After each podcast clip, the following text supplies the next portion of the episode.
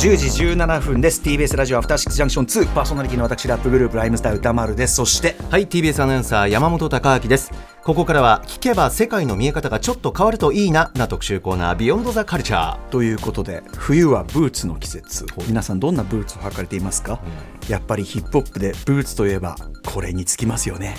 行ってみましょう。ストリートの歴史を踏みしめろ。アトロックストリートカルチャー講座2024ストリートブーツの王様ティンバーランド編。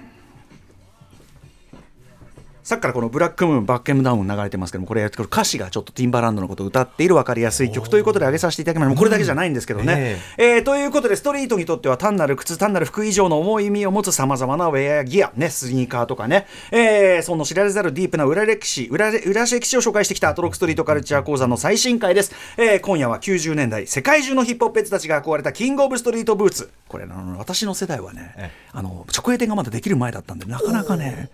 高くて買えなかったんですよね。時代によるんだなそんなのもあったりするんですよね。山本さんのちょうどかぐで持ってたんですもんね。そうそうそうそう。すげえ世代。ということでティンバーランドを取り上げます。解説してくれるのはもちろんこの方、吉祥寺のセレクトショップ G アパートメントのオーナー大橋隆之さんです。大橋さんいらっしゃいませ。どうもこんばんは。大橋です。よろしくお願いします。今年もよろしくお願いします。今年もお願いします。はい、ということで大橋さんのご紹介改めてしておきましょう。はいお伝えします。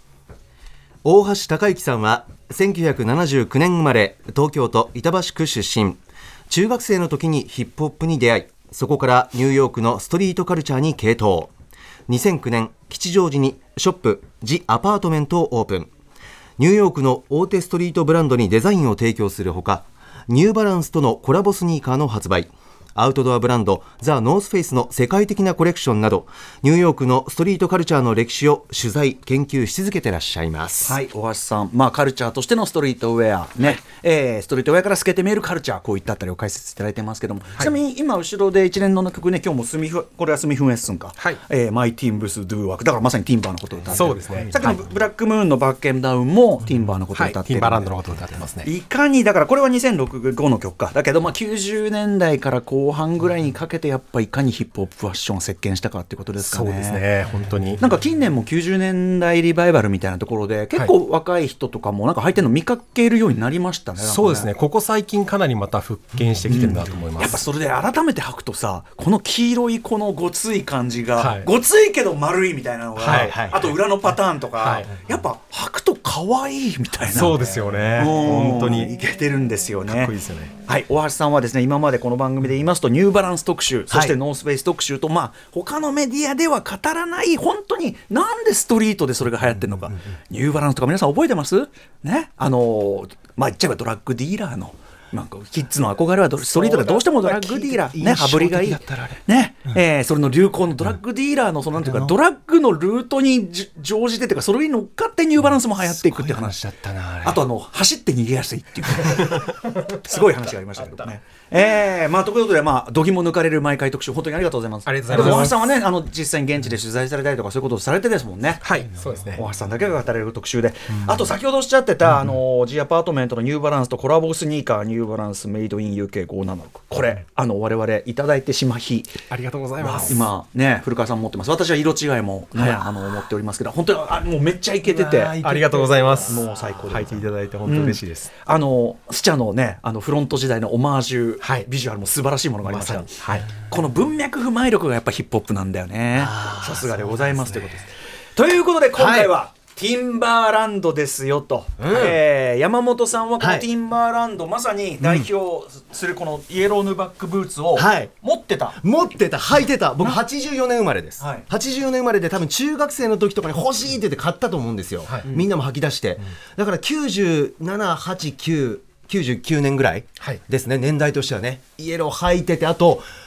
なんかイエローだのすっごい印象があったんですけどあ黒あるんだと。かあれ白あんのみたいな、そのときめきのあの光景今でも覚えてますね。いろんな色出てきたし、っていう時代。なるほど。はいえーそれはだから90年代後半ぐらい後半ですねもう終わりぐらい。大橋さんご自身もそういうリアルタイムでティンバー履いてたんですか？自分は高校1年生の時に初めてティンバーランドを自分のティンバーランドを買ったので、それが96年だと思います、はい。だからさっきの直営店が多分95、6に。できるんですよ。あはい。でブワーッとそれで割と手に入れやすくなって、それまではセレクトショップでしか入ってないし、入ったら瞬殺だし、高いしで、なんかね当時まだそこまでメイクマネーしてなかったんで泣きを見ておりましたというね。でもねでもギリギリでこう頑張って買ったりとかしてました、という中でティンバーランドなんですけど大橋さんはなんと昨年ティンバーランド50周年記念の、えー、ドキュメンタリー映像、えー、これネットとかでも見られますね、はい、This is not a boots、えー、The Story of an Icon、えー、こちら日本人として唯一出演されているということで。そうですね。本当ありがたい光栄なお話なんですけど最初、うん、あのお話しいただいた時ちょっとメンツ見て少しひよったんですけど、はい、でもすごいありがたかったです。やっぱりその日本のもちろんティンバーランドのみならず、はい、そういうこうヒップホップ由来のというのかなそのヒップホップカルチャーにやっぱり造形深いっていう世界的にもそこの信頼ですよね、これね。そうそうですね、そう言ってもらえて、本当ありがたいです。間違いないところですよね。はい、ということで、えー、皆さん、ね、黄色いブーツ、まあ、ちょっとビジュアルもちょっと今、YouTube には出しておりますが、まあ、見たこと、ファッションとかな、ストリートファッション興味ない人でも見たことはあるんじゃないかなという、はい。えー、この黄色イエローヌバックブーツ、その意外なルーツや魅力について、まずは処方的なところから伺っていきましょう。ティンバーランドとはそもそも何か？はい、ビギーを聞きながらお送りしましょうね。えー、ティンバーランド、そもそもどういうメーカーなんでしょうか？えっ、とですね、1918年にネイサン・シュバルツという人がボストンの靴屋に弟子入りします。まだ16歳だったと思うんですけど、うんうん、えー、弟子入りします。で、その後にアビントン・シューカンパニーという会社の株を買い取って、息子たちとブーツを作るようになりました。うん、で1973年に黄色の肝をした革、黄色というか小麦みたいな色ですかね、のイエローヌバックを使った世界初の完全防水ブーツを作りました。で、最初は林業の従事者に向けて作られていて、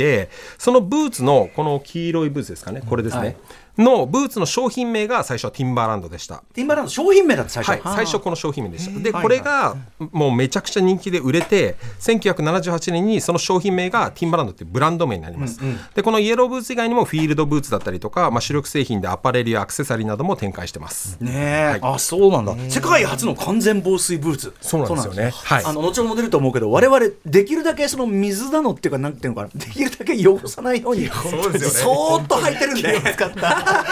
ねそうなんだってあるけども、うん、えー、ということでこれがヒップホップ、えー、ストリートファッション。まあブーツといえばねティンバーランドっていう時代も長かったしいまだにそれあると思うんですけど、はい。これはアメリカとかにおいてもそうですかね？そうですね。特にやっぱニューヨークとアメリカ例えば東と西で気,、うんうん、気候も全然違うので、はいはい、えーと、ニューヨークはとても寒くて冬は雪も降りますし、あとはあの電車に乗ったり歩きで歩いたりっていう生活圏だったりするんで、うんうん、ニューヨークの冬のストリートの2大アイテムっていうと、うん、ダウンジャケットやレザージャケットなどのアウターそれとブーツなんですよね、うんうん、なので、えーと、冬イケてるアウターを着てイケてるブーツを履くっていうのがストリートでどんだけこうイケてるかっていうのを誇示するアイテム、うん、トップ2のアイコンなんですけど。言っちゃえばだからそのイケてる車に乗るような感覚でイケてる靴とイケてるアウターってとこあるよね、ね、まさにそういうことだと思います、はいで Carhartt とかのワークエアとか軍物とか North Face のアウトドアブランドなんかと合わせて93年あたりからですかね東海岸のヒップホップそのタフな音楽というか、はい、あの rugged でラフであの音像とあの雰囲気が多分すごいマッチして流行ってきてそれより前だとちょっと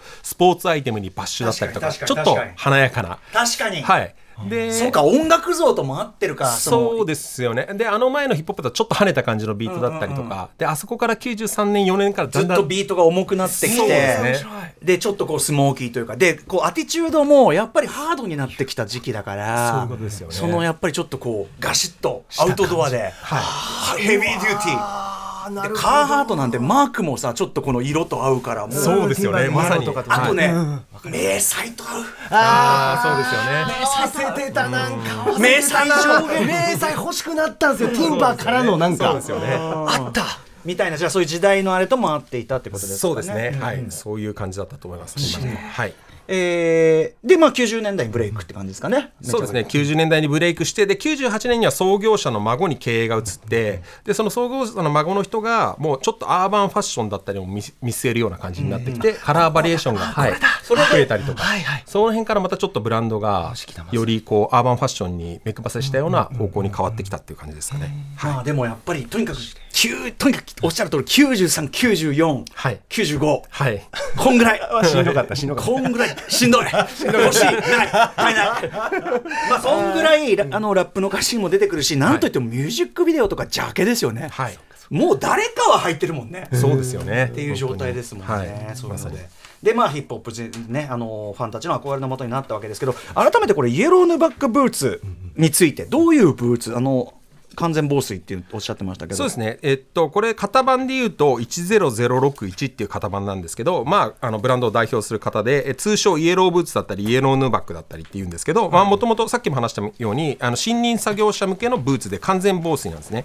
でまずは普通にワークブーツとかアウトドアブーツとしてえ70年代から80年代にヒットしました、はい、さあ本来の用途でこれさあの我々はその綺麗に履く綺麗要するにヒップホップあの真っ白なスニーカーを真っ白なまま履くっていうイズムとも通じますけど、はい、ぶっちゃけ汚れは目立つじゃないですか。そうですね目立ちますよ、ね、だからアウトドアブランドで丈夫なブーツなのに汚れ目立つってどういうこっちゃねんって思ってたんだけど確かに確かに。そうですよね。そのあたりってどうしてんですかみんな。これは最初あのそもそもこのレザーが選ばれたそもそもの理由が、うん、このレザーを最初に作った、えー、このブーツを最初に作った人がレザーのサプライヤーにレザーを探しに行った時に多分これが在庫が潤沢にあ。ったっていう多分それだけの理由だこの黄色っぽいというか小麦色の裏側がい。っぱいあって、はい、じゃあこれで作んべと。そうですねウィートカラーっていうんですけどそれがまあ小麦っていう意味なんですけど、うん、まあたまたまそのこのブーツを探し作りたくて探してた時に、うん、えー、在庫がサプライ編に潤沢にあったのがこの色だったっていうだけだと思うんですよね。なるほどね、はい、まああのーじゃあ普通こうなんていうのアウトドアとか作業用に履いてる人は汚れるに任せて履いてるっていうことですよね。はいまね基本的にはね。でそれをさっきあの歌丸さんおっしゃったみたいに汚れやすいものだから、まあ、白いエアフォースワンと一緒だと思うんですけど汚れやすいものだからこそピンピンで履いてるのがかっこいいっていうその b ボーイズムですかね。はい、まさにまさに。このあの新品っぽく履く感じって共有してました？山本さんとか新品っぽく履く感じがかっこいいっていうところまで入ってこなかったですけどやっぱり絶対にどこにもすりたくないってことで新品で保って履くぞはありましたね、ね、新品っぽくて新絶対新品キープみたいな、ね、絶対汚さないみたいな、はい。うん、なるほど。まあでもそういう意味ではそのこの目立つまで黄色いし可愛いしこの丸っこい感じとかが太いパンツにも合うしみたいな、まあいろいろヒップホップの価値観にフィットしたというところでそういうところだと思います。90年代大事なことですかね、さあということで基礎知識でございます。ティンバーランドこんなあれですよとウータンクランが非常に耳につくぞと。さ あでは続いてさらに一気にディープな話いってみましょう。なぜティンバーランドはストリートで流行ったのか。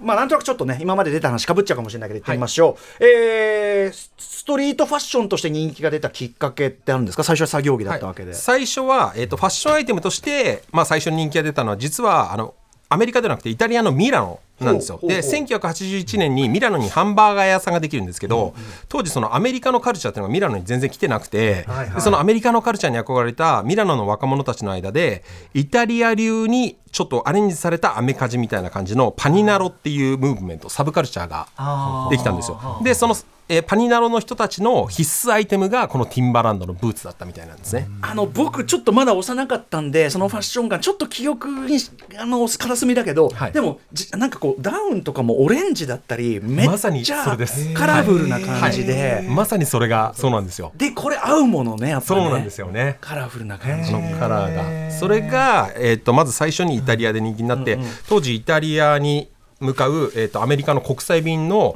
えー、キャビンアテンダーの人たちは、はい、アメリカから行くときにいっぱいブーツを買って密輸密輸じゃないですかね。えと、まあ、 export 輸出したりとかっていうこともやってたみたいで。で東京でも80年代末に 3i って言われるデッキシューズが渋カ渋カジブームに乗ってヒットしたんですけど、この時はまだヒップホップの流行とはちょっと、そうですね。えー、絡んでないというか、はい。まあ、ききれい系かなどっちかというと、ね、そうですね。そういう感じでした、はい、でも最初はイタリアイタリア人解釈のアメカジって分かる。その感じ、今いいかもとか今すごい思っちゃった、ね、はい、さあそしてヒップホップで流行るのはこれは今まではヒップホップとは関係ないわけですよね、はい、どうしてヒップホップシーンで流行るのか。はい今度ね1980年代後半にですね、えーと、ニューヨークのドラッグディーラーたちが履いてたのが、はい、あのお決まりになっちゃってるんですけど えと流行の始まりで。これ一応改めて言いますね。やっぱりそのストリートのヒーローって、はい、これは別に褒められたことじゃないんだけど、はい、やっぱり羽振りがいいのはドラッグディーラーなんで子供たちは、まあ、憧れちゃうんですよね。そうですよ、ね、どうしてもね。とい。うことですよね、ドラッグディーラーたち履いてる。はいはい。で当時サウスブロンクスにビリー・ガイっていう伝説のドラッグディーラーがいて。ちょっと待ってくださいサウスブロンクス伝説のドラッグディーラー、ビリー・ガイ。サウスブロンクスに伝説のドラッグディーラーのビリー・ガイっていう人がいてその人がもう、えー、と自分のフットっていうか地元ではそのドラッグの供給がもう間に合ってきちゃったので、新たなマーケットを探したくてで Interstate 95号線で、ボルチモアにマーケットをこう拡大していくっていう。週週間高速道路95、はい、週間高速道路95号線っていう、まあ前もあのニューバランスの発信の時に出てきた、えー、っとアメリカの州をまたいだ高速道路、ええそこを使って、えーボルチモアに今度供給を始めて一番イケイケだった時期が88年とかそのぐらいなんですけど、その時の、えー、とビリー・ガイの写真お母さんと一緒に写真を撮ってる、えー写真があるんですけど マジか。はい、その、えービリー・ガイがこの革毛皮の、えー毛皮ですね。ファーコートを着て、まあ、多分すごい高いファーコートこれがビリー・ガイなんです。かそれがビリー・ガイです。やっぱ若者ですね普通に、はい、そのビリー・ガイが、えー履いてるそれが、えー、とフィールドブーツっていうモデルのサンダンスっていうので、通称セサミチキンってストリートでは呼ばれてるんですけど、そのモデルを、えー履いてました、その辺からだんだん、えードラッグディーラーからラッパーだったりストリートに行けてるやつだっていうふうにこうだんだん伝播してって広がっていったのが最初だと思います。うーんこれそのそもそもビリー・ガイも含め、はいニューヨークのドラッグディーラーがそのティンバーのブーツを好んで前はほらニューバランス、はい。あのまあ、高級だし、はい。走り走って逃げやすいとかはい。言ってたけど、ティンバーはなんかそういうこうなんていうかな機能的理由と関係とかあるんですか？えっと、まず冬ニューヨークって冬絶対に雪降らないってことはまずないので、あのストリートに立つにしても何にしても多分足がもう本当に凍えちゃうと思うんですよ。マジ寒いとはい、でその中で、えっとティンバーランドのブーツは完全防水なので、はいはい雪とかの中に足突っ込んでも足が冷えることもないですし。確かにスニーカーじゃどうしてもそれはやばいですよね。それがちょっと無理だっていうのと、あと当時はブルーミングデイルズっていう高級デパートニューヨークの高級デパートで取り扱われてたものなので、まあ、そういう値段の高いっていう意味もありますし、単純にその冬の中ではやっぱブーツなしではニューヨークはちょっとストリートに立てないっていうところもあったのでそれで多分流行ったんだと機思います。能面でも良かったんだな。いや冷静に考えたらそれだわじゃあちゃんとアウトドアブーツとしても機能しているっていうことだ。しっかりとその機能が生きてると思います。寒い中立ってお疲れ様ですって えーじゃあであとさえっと僕やっぱイエローヌバックの印象がすごい強かったですけど、はい。さっきセサミチキンでしたっけ、はいセサミチキン要は意外と違うモデルも入ってるんですか？そうです。このフィールドブーツっていうのが意外とストリこれニューヨークのストリートの中ではすごく人気のある、はい、ブーツでで、えーっとこの同じように80年代後半の88年とかの、えーニューヨークのドラッグのいろいろを描いた「ペイド・イン・フル」っていう映画の中でも、えこのキャメロンが演じてるリコっていうドラッグディーラーがいるんですけど、はい彼がこのビーフブロッコリーを劇中でも履いてたりとか。へこのフィールドブーツっていうのはすごくニューヨークのブーツっていうところがあってで、全部がこの通称が、えーとはいチャイニーズレストランのメニューの名前になってるんですよ。ああさっきのセサミチキンとか、はい、セサミチキンだ生ったり。姜生姜チキン、はい、セサミチキンってなんかごまごまチキンごまチキン、はい。ごめんごまチキンごまチキン、はい。うんそういうあのチャイニーズフードがあるんですけどみんなストリートの人間が食べるやつ。それからビーフブロッコリーっていう、えー、と牛肉とブロッコリーを炒めた料理。それの色だったりとか。へえあでもこれはよく見ますね。緑と茶色のこの組み合わせ、あとはマックンチーズってマカロニとこのステッカーのあれですね。マカロニとチーズ。これステッカーは大橋さんがシャレで作ったような？感じなのかな、はいはい。そうですね。そのマカロそれはマクマカロニチーズっていう通称で呼ばれたり、そのストリートで通称がついてるんですよ。それはやっぱりニューヨークのストリートですごく愛されてるっていう証拠なんですけど、はへー。その文脈は全く知らなかったですね、い、面白いですよね。へー。じゃあじゃあニューヨーク校はどっちかっていうとこのフィールドブーツ。はい、フィールドブーツ。特にビーフブロッコリーがすごく人気があります。あそう、はい。でもこの緑とこの深い、はい。あのあ深い茶色と深い緑これも合わせやすい。確かそうにですよね。合わせやすい、合いそういろんなファッションに。欲しくなってきた。うん。なるほどなるほど。えーでですね、はい。まあ、先ほどねあのイエローブーツのその色がねもともとはあれだったけどもそのピカピカで履くのはやっぱヒップホップイズムみたいなそうですね。でもさ雪の中で履いてたらやっぱし汚れはしますよね。その汚れるのを多分、えー、と向こうの人たちは磨くっていうよりも新しいのをどんどん買うんだと思います。うんだ、はい。あそれで言うとねおなんか、まあ、いっつも新品ずーっと履いてる先輩いたんですよ。めちゃくちゃバイトしてお金持ってた人。だから毎回買ってたんだ。それは買ってたのかもしれないです覚えてることじゃない。ごめんなさいでも自分たちも90年代にクラブに行く時はずっとここに歯ブラシを刺してて、クラブの中でちょっと足が当たったりしたら汚れたら歯ブラシでこう磨いてたくんですよ。で家に帰るとここの羽をこう立てたままにしたいので、はいはい。家に帰ったらここの中にミックステープだったりとか、はいはい。あのカセットテープなんですけど、うんうん。はい、カセットテープとかをこう入れて、はい。これをこの状態をキープして いかにいかに長持ち綺麗な形で、愛してるな。いやークラブなんか一晩経ちゃわけわかんない汁ついてるよ。そうですよね。どうしたって。もう自分なんかはあロッカーの陰にずっと隠れてる感じでした ブーツを守るために。ブーツを守るために。そのこれちょっとあの今日の特集から出るけどやっぱそのニューヨークのめっちゃ寒いところのそういうこう由来があるファッションだをやっぱ頑張って我々はこうビデオとかで学んでして、はい。それをめっちゃ暑い東京のクラブの中で頑張ってきてそうですよね汗だくで。場所が違う。ダウンダウンとか着ながらもうば汗だくなるほど。でもささっきその話でやっぱそういうのって可愛いよねっていうかそうですごい素敵だなって僕は思いますけどね。はい。えーということでお分かりいただけただろうかという感じなんですよね。でちなみにですねティンバーランドあの僕の記憶が正しければ一旦ちょっとなんだろうなヒップホップもちろんヒップホップでめちゃくちゃおはやしたんだけど、はい。あれ90年代まだ前半だと思うんだけどソースっていう当時のヒップホップ専門誌、すごくあのハードな当時はすごくハードな批評誌で、はい。ちょっと社会社会問題というかなヒップホップと社会みたいなことも結構コラムで書くような雑誌で、はい。そこでそのティンバーが僕の記憶が正しければ、えっと、ヒップホップ雑誌にはスタイリングで貸せないうちはヒップホップファッションのブランドじゃないんだっつって、はい。ティンバーが断りやがったっつって、はいでこんなに俺たちが買ってきて、ね、ヒップホップカルチャーの一部なのに、うんはい。あのあいつら許せねえみたいな記事が一瞬載って盛り上がったことがあるんですが、はい。えー記憶が正しければ、はい。そんなのってやっぱしちょいちょいあることですよねブランドと。そうですね。で、えっと、自分はそのタイミングはリアルタイムじゃないので、後からいろいろその文献とかを見てみると93年の11月にニューヨーク・タイムズでその現象だったりについて触れてる記事があったんですよ。あーやっぱそうなんだ。はい、でその時に、まあ、ニューヨーク・タイムズに書かれてたのは、えっと、92年から93年に移るに移る時に、えっと、ティンバーランドの売り上げが前年度比150%に上がったらしいんですね。その上がった理由は、えっとニューヨーク、シカゴ、デトロイトあたりの都市部で、えっとヒップホップミュージックから来るアーバンファッションの若者たちに受けてその人たちが支持したことですごい売り上げが広がったらしいんですよ。比150%、はい、全もうかなりの盛り上がりだと思うんですけど、でガーって広がっていったんですけどその時にティンバーランドってもともと自分たちがこう持っていたお客さんだったりとか自分たちを支えてくれたお客さんたちにこうフォーカスしたいってあと自分たちあくまでもワークブーツだっていうスタンスがあったので、あのどうしてもそれをキープするために新しく出てきたそういういろいろなものに乗らないようにしたっていうのがまあ逆にうちはうちはいろいろ流行ってるみてえだけど、なんか最近客増えてるみてえだけど、はい。うちはもう老舗だから、はい。常連大事にすんぜみたいな、そうですね。そんなようなノリだった。なので当時ちょうど同じタイミングでダナキャランっていう、まあ、かなり高級なブランドの、えーランウェイでもティンバーランドのイエローブーツをそのストリートのところからピックして履いたらしいんですけど、それもよしそれすらもよしとしなかったみたいなティンバーランドはその時にそうなんだ。はい、なのでえーっとまあ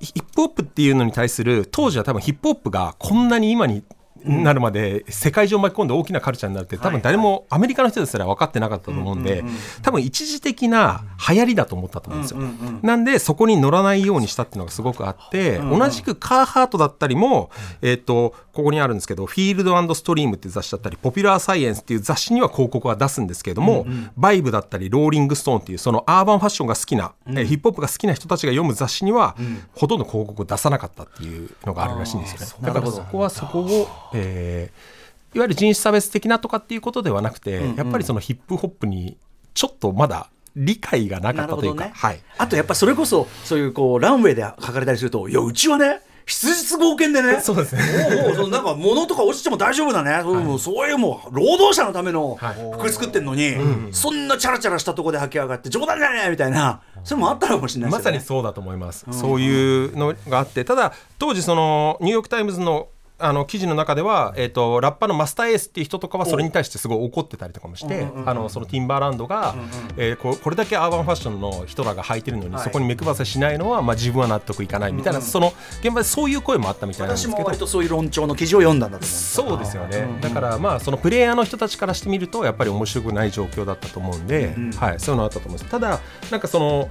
これはちょっとあの言っときたいなと思ったんですけどこれが93年に出た、えー、とキャンペーンの T シャツなんですよ、で当時。ギブレイシズム・ザ・ブーツ、はい。えー人種差別を蹴っ飛ばせ。そうですね、人種差別を蹴っ飛ばせて。でこれをすごい出した時に、えー、とブルックリンの黒人の人だたちだったりはすごい喜んだ人もいたらしくて、でそれはティンバーランドってこうソースマガジンに広告を出したりしないし、えーその雑誌の中でそういうヒップホップアーティストの人たちが、えスタイリストから借りて履くっていうのをよく思わなかったりとかっていうこともなんかあったみたいなんですけど、まあその一方でそのレイシズムっていうものをすごいこう憎ん。で、えこういうメッセージを出したり。でこれって今はあり得るメッセージだと思うんですけど、93年でこれってかなり早いと自分はあるある意味唐突だよねティンバーランドがそれをき言い出すのそうですよね、うん。だから何かしらのそこの自分たちが誤解されないようにみたいな意識はここの時にあったんじゃないかな。だからそのヒップホップシーンにそのなんか歩み寄るとこまではいかなくても、はい。でもそういうことじゃないんだ。人種差別とかその文化差別ではないんだっていうことをやっぱアピールしたかったんだろうし俺もねこの広告すごい覚えてます、やっぱ。そうですよね。だから当時この T シャツを、えー、と LL クール J が着てて、はい。それも話題になったんですけど、あだからかなだからはい見たのかな、多分そうかもしれないです。それでそう LL クール J が着るっていうことも LL クール J もそれをこう許容したというかそのメッセージを受け取ったっていう。なんで多分そこに何かしらのこう気持ちのつながりみたいなものはもしかしたらこの、えーキャンペーンから生まれたのかなっていうのはちょっと自分は思ってるんですよね。なるほどね、はい。でもこれやっぱティンバーランド初の広告だからさ、はい。あのブーツめっちゃ使い込んでます。確かにだから俺これこれで見てあここんななるんだ。ちゃんとちゃんと履き込むとこんなになるんだ。っていう。かっこいいなみたいなね。そうそうそうこれはこれでねこれはこれでかっこいいな雰囲気出てるな。思ったことありますけどね、うん。はいというね。まあだからゆえにその後もまあ別に例えばそのある種のメーカーとかは例えばその一時期ちょっともうもうもう昔のことなんで、はい。ちょっとメーカー名伏せるけど、はい。あの当時の南アの南アフリカのアパルトヘイトにあのお金出してる企業だからボイコットとか、はい。あと本当にちょっと冗談抜きであのいオタクうちはもうヒップホップそういうこうなんかアーバンカルチャーにはあの出しませんみたいな、うちはハイソのブランドなんでって本当に言ってるとこもあったりしてそういうとこはやっぱボイコットだみたいになったりするんだけど、やっぱそことは違うこう要するに継続してストリートファッションとして愛されてきたというやっぱ差がある感じですか？そうですね、はい。それがやっぱ強いと思いますティンバーランドは。実際そのティンバーランドその50周年のビデオ出てらっしゃったじゃないですか、はい。あそこでもすごい要するにカルチャーの背景がある要するに作品自体もそのなどうやってこうアイコンになってたかという、要するにそのただのブーツじゃなくてうちはすぐカルチャーとつながってるんですよってことをティンバー側があんだけ強く打ち出してるのに僕はある意味そのさっきの話からするとちょっとこう時代のなんていうかな一回りを感じたっていうか。そうですね。それだけやっぱりヒップホップが大きくなったっていうのもあると思います。でそこからヒップホップが大きくなって昔は街のなんかいかせ兄ちゃんたちがあれ何やってんだろうみたいな文化だったのがその人たちが社会的にも力を持っていろいろ社会貢献もしてっていうヒップホップが社会に認められて多分今みたいな形になってるのかなっていうのはすごく思いますね。確かに。はい。あのでもあの映像すごい面白かったです。べあの僕らがちょっと知らない方向の文脈も出てきたから、はい。ヒップホップじゃない方、はい。だからあうんなるほどみたいな。だからすごいこうティンバーがなんていうかな割とこうアメリカ全体でやっぱり愛されてるアメリカというか世界のストリートカルチャー、っていうのをすごい感じましたね。そうですよね、はい。先ほどおっしゃってたけどとはいえ東海岸のアイコンはイエローヌバックじゃないんだはちょっと今回一番僕はびっくりしたところですね。そうですね。イエローヌバックはあくまでもレコードの A 面みたいな感じだと思うんですよ、みんなが知ってるヒット曲、で多分 B 面のクラシックがあのフィールドブーツのビーフブロッコリーで、なんで自分たちがそのこのステッカーを最初作ってこれねビーフとブロッコリーを足して、ニューヨークの連中に見せた時にもうみんなこれ爆笑して「お前ら最高だ」ってスーパーニューヨークだっつってこれすごい褒めてくれてスーパーニューヨーク？スーパーニューヨークって面白い言い方だと。はい超ニュ超ニューヨークじゃんみたいおな。前これスーパーニューヨークだっつってみんなに言われて、はい、だからやっぱりそういうぐらい、まあ、ニューヨークの本当に好きな人は本当にニューヨーク生まれのニューヨーカーはやっぱりこれが好きっていうのはあるみたいです、ね。マジか、それもなんかいいね。ニューニューヨークっ子だから江戸っ子っていう時のめんどくせえなっていう込みの、なんかちょちょいめんどくせえ感じも込みな感じがいいですね、なるほどなるほど。ということで、えーティンバーランド、でいかがでしたこう世代として実際持ってるのこういう文脈はそんなね知らなかった。知らなかったので履いてたんですけど分かったらなんかより今もう一回履きたくなりましたね。そうですよね。なんかいろいろ知ってからまた履き出すと思い入れも変わるし、はい。なんかねそこからの文化というかヒップホップもねつながりのある音楽聴いてみたいなとか思ったし広がりましたね。まさに本当そうですよね。喜びを増えそう、うんうんうん。あの大石さん自身イエローのバッグいまだに履いたりします？いまだに履いたりします。いまだに履いてくたびれたら新調してっていう。やっぱそうなんだ。はい。そうなんだね。新調する時も自分の中で何かこう仕事いい仕事した時とか、はい、年の切り替わりだったりとか今年1年頑張ったなっていう時になんか下着新しいのに変えるみたいな感じで、新しいイエローのバッグ曲に履き替えるっていうのはやっぱ自分の中でこう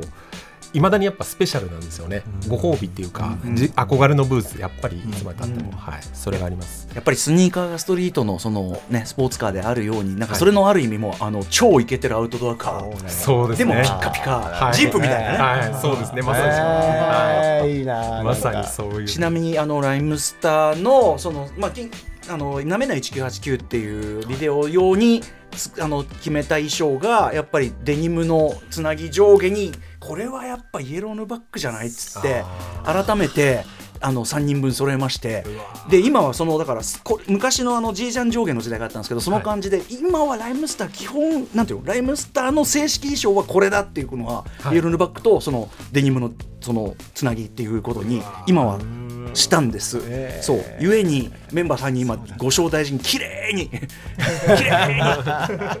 今日今日も履いてきましたけど めっちゃ気をつけて歩いてきた。わかる。思い出すな、青春だったでもなあの山本さんおっしゃった通りカルチャーを知ればですね、さらにねブーツも履きたくなるしあとやっぱりこの時代のあのこのブーツに合う音楽たちの数々、ちょっとその先ほどのあれも言えばあのやっぱり結構歌ってるのはブラックムーンとかそうですね、えーっとブラックムーンだったりとかダス・エフェックスは結構ちょこちょこリリックにあの人たちはもうティンバランドしか履かないし、リリックの中にもよくあのティンバランドティンバランド、まあ、ティムズティムズだったりとかって出てくるのと、あとはまあそうですねブートキャンプクリックの面々はリリックによく出てくるイメージがありますね。うん。ぜひダス FX ブートキャンプクリック、まあ、あのブブラックムーンって代表的なスミフン・ウェッスンとかね、はいはい。さっき言った90年代のラフドラフで、ねはいラグドでラギッドな、えー荒々しい、うん。一番ある意味ヒップホップがめちゃくちゃマッチョだった時代かもしれないけど、まあ、そその良さもあるんで、ゴリッとした。もわっとした、そうですね。もわーんとした。ヒップホップを楽しんでいただければと思うし。でも時代の一回りしてそういうのもねだいぶ聞いてる感じにもなってきましたし、ねすごいかっこいいですね本当に。大橋さんがやっぱり一番好きなところですもんね、あのティンバーランドのそのビデオの中で、生き生きとそのもうそのビデオを一時停止して見たんですよみたいな話がすごい生き生きしてて、すごい良かった。お分かりいただけただろうかということで、90年代リバイバルということで、よく見ることになりますが、という背景があるんですよと、はい。寒い冬にはティンバーランドいかがでしょうかというお話でございました。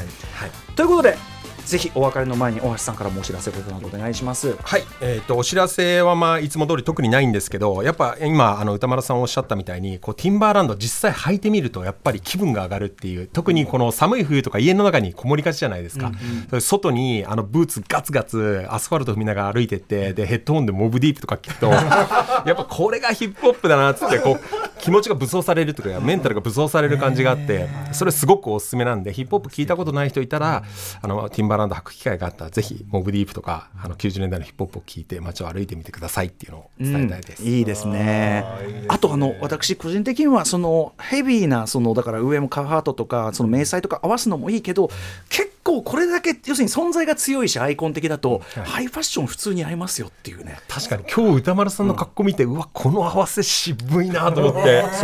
この格好にこの足元はやばいなとそこなんですよ。そこなんですよ。歌丸さん。そこなんですよやっぱし。私私しびれました常に自分なりのバランスでやってます。そこなんです。ありがとうございます。しびれました本当にということで、えー本日は吉祥寺のね G アパートメント。G アパートメントもまたすごいその他のティンバー以外のそのシューズとかもあのウェアとかもすごいかっこいいし全部こうやっぱりそのさっき言ったそれこそスピードブースとかのさこういう渋いなんかちょっと渋いじゃないですか、はい。常に B 面の渋さを抑えている素敵なお店でございますので、ぜひ皆さんそちらも行ってくださいということです。ということであとストリートカルチャーシリーズまたぜひお願いします。ぜひよろしくお願いします。こんなの他の店で絶対しないよ。ドラッグディーラーは確かにずっと立ちっぱなしだから。他じゃ聞けない話。改めまして吉祥寺のショップ G アパートメントから大橋孝之さんでした。大橋さんありがとうございました。いつもありがとうございます。失礼しますありがとうございます。After Six Junction 2毎週月曜から木曜朝8時30分からお送りしているパンサー向井のフラット。向井さん不在の木曜日を担当するヤーレンズのデイジュンの之介とどうも落合博満です。違います。奈良原正樹です。各週木曜日はヤーレンズのフラットせーの聞いてね。